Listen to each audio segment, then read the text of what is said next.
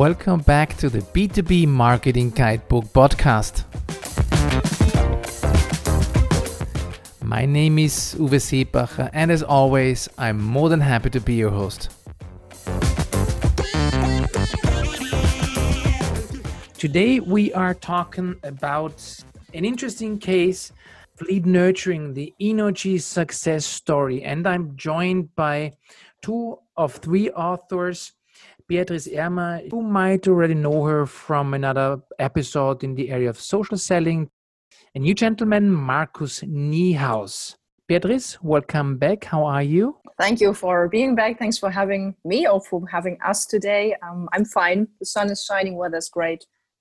Very, I was saying that uh, okay. Markus and I will have problems. Of course, we're not uh, equipped with such a charming voice. So, Marcus, please, we do our best to uh, come up with such a our nice tuning like Beatrice does. Marcus, welcome to the B2B podcast. Uh, how are you? And please also let me know where you're coming from so the people can get an idea of your person, Marcus. Yeah, thank you very much for for, for having me here. Of course, excited. So it's um, um, always very interesting to um, talk with uh, such interesting persons like you guys. Um, I'm born in North Rhine-Westphalia, next to the Dutch border. And That's where also um, uh, living uh, in a nice uh, countryside area. And your background? Are you a pure marketeer or are you a technician? I'm not a technician. Um, I would um, describe myself as a kind of a business developer. Within the last 10 years, um, I used to develop um, business and new business models um, in, in the B2C and B2B environment. Right now, um, I'm, I'm, heading uh, the uh, solution development department for B2B customers um, at Innogy. And uh, what was always my approach is to combine uh, the products uh, and the selling propositions um, with um, a proper go to market approach.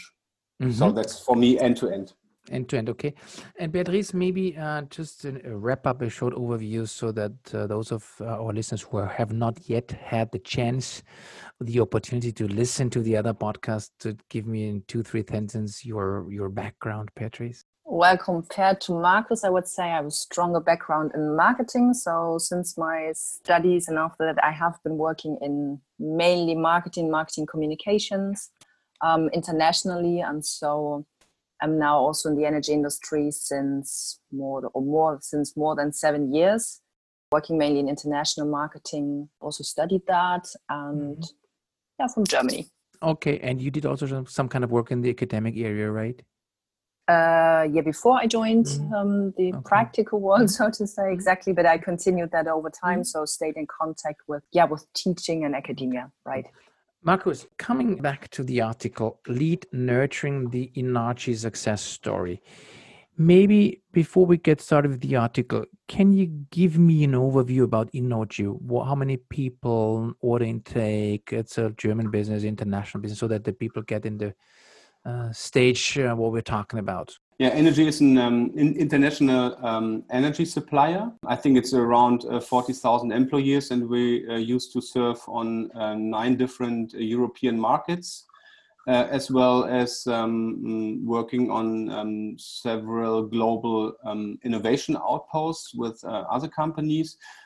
As you may have heard um, from the media, Innogy is right now in a buying process and will be bought or is bought by E.ON which is another uh, big German utility. So um, both worlds are right now merging together. So in both uh, E.ON and Innogy are in this uh, high change phase. So uh, we used to offer uh, electricity and gas as um, commodity products. And uh, within the last years, in terms of the liberalization of the energy market, all the issues around decarbonization, uh, digitization, this disrupted our markets heavily. And so, um, yeah, I would say around uh, 10 years ago, um, we all started to find a new way and mm-hmm. um, to establish a new company which is more a solution provider than a, a pure uh, energy and gas provider. And that's our way right now. So we still are in a um, in a quite a huge change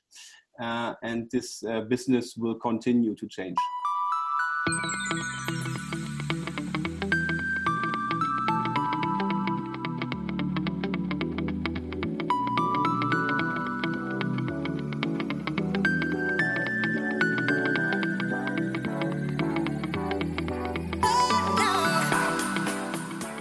in regards to lead nurturing the case study, what can we expect, Marcus, from the case study? I think the case study is very interesting, and you can expect uh, some very interesting insights from people who really started from the scratch in terms of lead nurturing and digitization of um, the uh, selling of um, very complex products. Um, so for us in the energy world, these um, ways were quite new. So um, um, as you may, or as you uh, can probably imagine, there is a lot of technicians and engineers developing high sophisticated products. But when it comes to the market and to to users and buyers, there's sometimes um, a little more empathy needed from from from us and so sometimes it may happen that we miss our our customers opportunities and leads. And we were um, in the past um, we have uh, we have had strong relationships to our existing cu- customers but uh, gaining new customers with completely new products that gaining those customers that uh, haven't had um, our company in their relevant set for such new products beside electricity and gas that was new for us. So we we um, we developed this um, approach from scratch and did some very interesting steps forward and also some successful steps forward. And we mm. simply shared our experiences here. Beatrice, would you rather see as a process uh, description or are you rather focusing on a concept description of what you did as part of the lead nurturing at Innogy? Well, it's a combination of, I think, several things. So, first of all, the readers will also get an insight in the energy industry, which is mm-hmm. sometimes an industry that is not very often looked at. And then um, regarding leads nurturing, I think it's how we approach the whole thing, how we set this up, what challenges we had, but also what learnings. And it's the concept and the process, I would say, how we how we yeah how we approach it and how we continued and what um, what we achieved so far though we have to say marcus right that we were still in the beginning of get it going. So currently it's still working and it's um, a work in progress. Okay what do you say? it's a work in progress.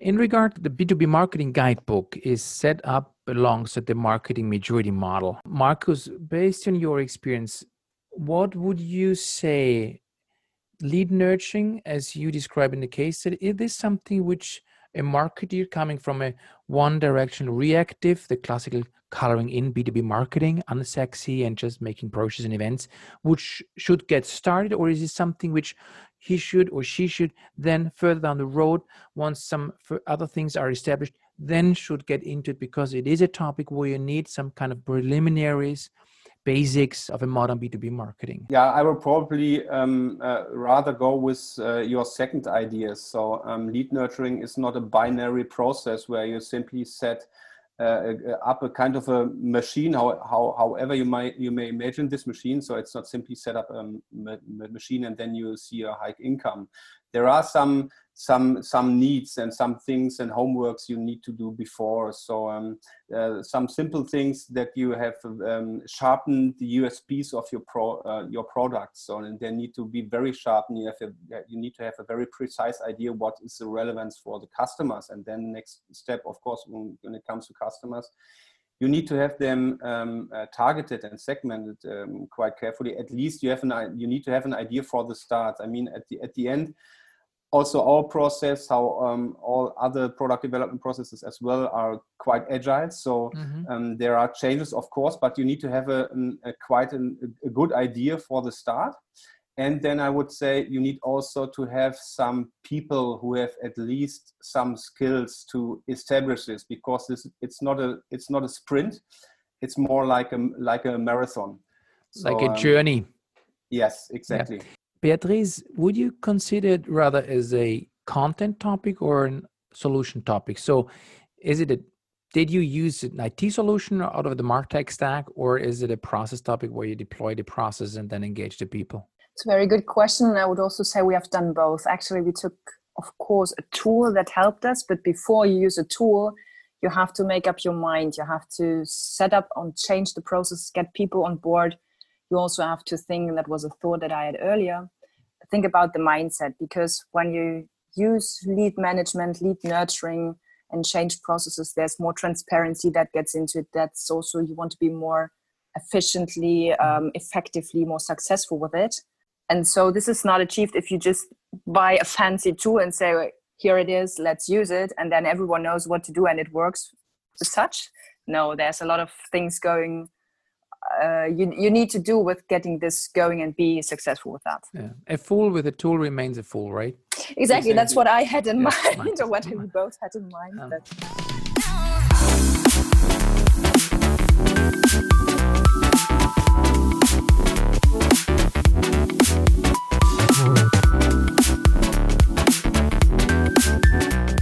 As part of the story uh, and the development of the lead nurturing at Innogy, uh, what was the most surprising thing throughout that journey? Uh, not to to share too many details. What comes to my mind directly is that it's again it was a proof of this uh, phrase saying retail is detail.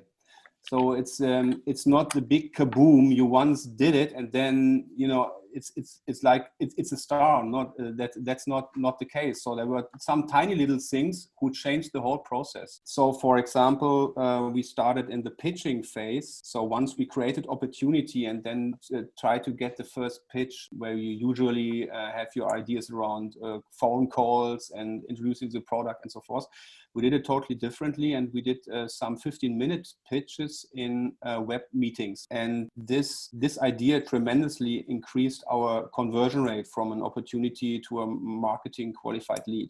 So um, that for for example was actually um, a, a, a, tiny a, a, small idea but uh, the the idea changed for example here um, our um, our rates and our success, successes. So there are a lot of tiny little things and that's what i can highly recommend and you see this journey in our in our case here um, that i can highly recommend that you start in a kind of a manual way where you do a lot of steps by hand and then start to realize what works and what doesn't and then start to digitize your processes but not but not before you have made mm-hmm. these um, um, experiences. So there is no shortcut to success. The project success was also the result of a journey with uh, many little steps. Beatrice having heard what marcus just was saying how much of the success portion was change management a good portion i would say because as we had earlier yeah if you have the tool is one thing but if you want to change processes and if you as a team also understand what's not working in a good way and you need to change that so it starts with every person to realize mm-hmm. and understand that you have to do something differently mm-hmm. so i think in all the let's say b2b marketing concept things that we do nowadays that that change due to the the situation and the market has changed a, a huge proportion is always change management.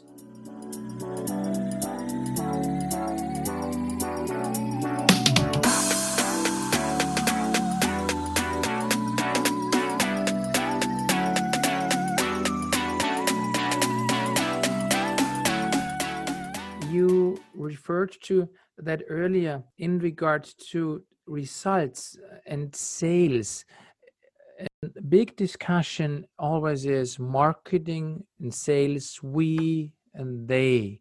How much uh, did this aspect play a role in the lead nurturing project? How did you overcome the problem with lead uh, say lead nurturing? Is a sales topic and you do the lead nurturing lead generation for sales yeah what i experienced over time is this uh, question marketing or sales strongly depends on the people some people are mm-hmm. raising it and some people are simply not thinking about it and just doing mm-hmm.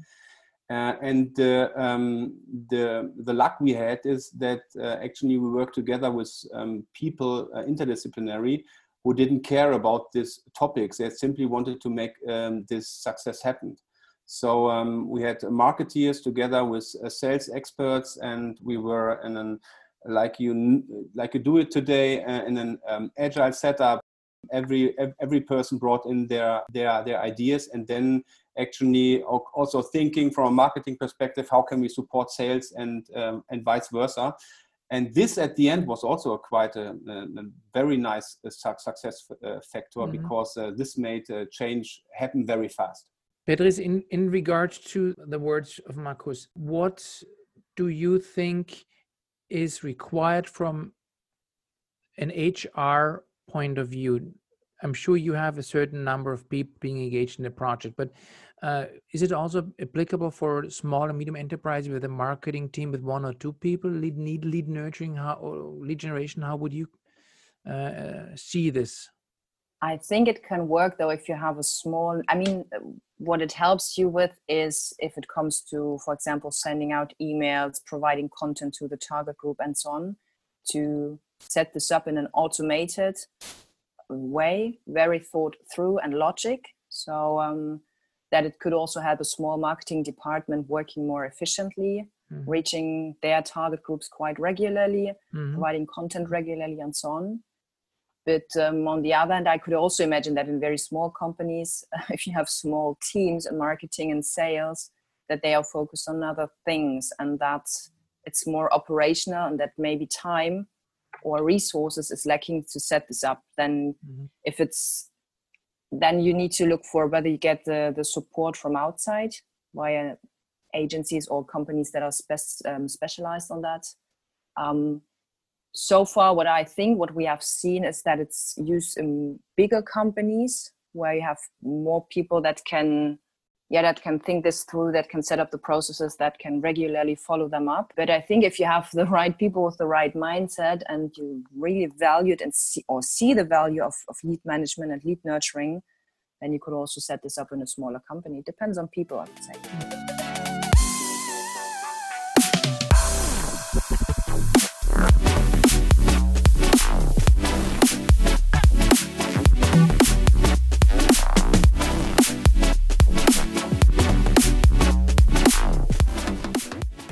Request budget for buying the IT solution, or was it just uh, on the go that uh, you could do it with uh, uh, based on your running budgets? There was a kind of a synergy potential in terms of the marketing automation solution because we were not not the um, the only business unit mm-hmm. using it, so that was mm-hmm. quite an advantage.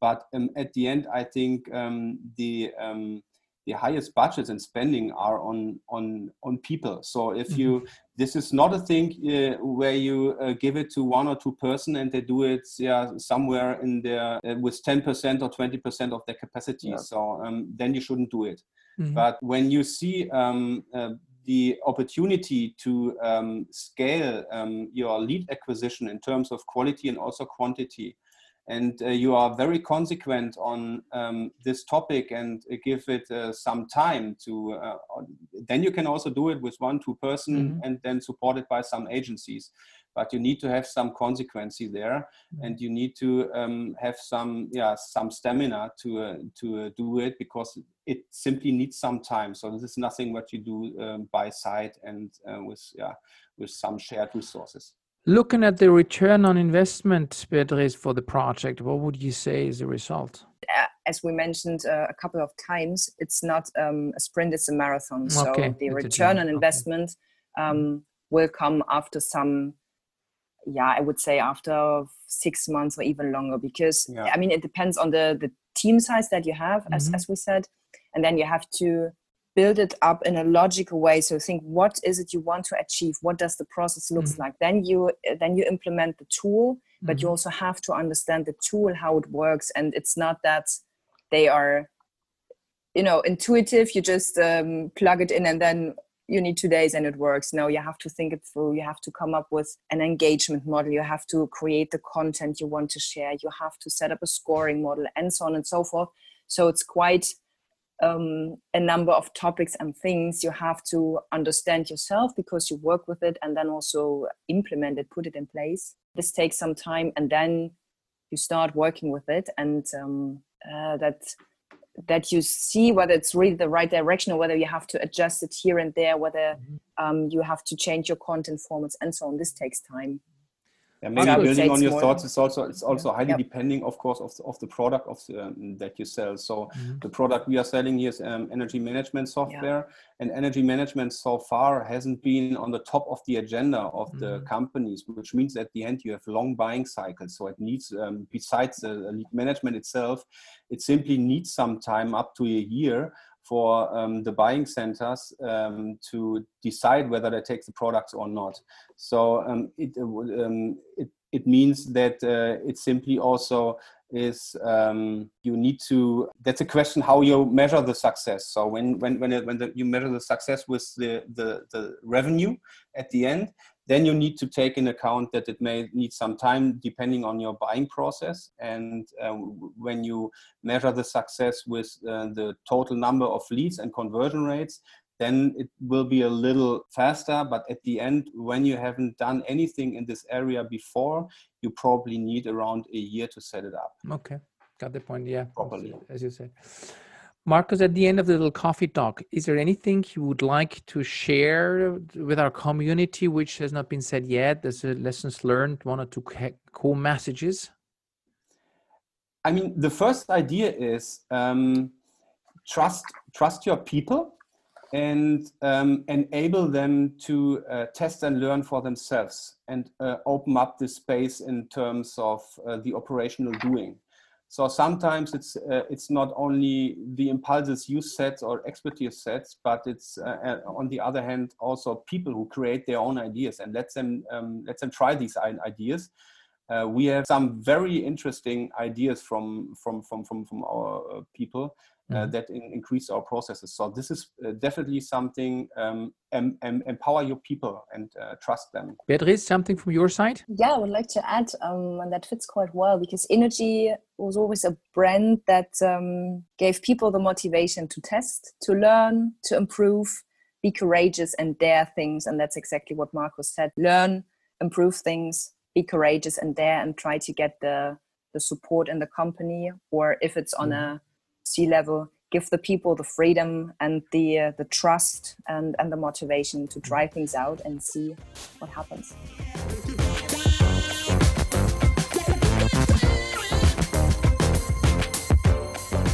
This was the B2B Marketing Guidebook podcast episode on lead nurturing the Innogy story. Today I was joined by Beatrice Ehrmann, Markus Niehaus.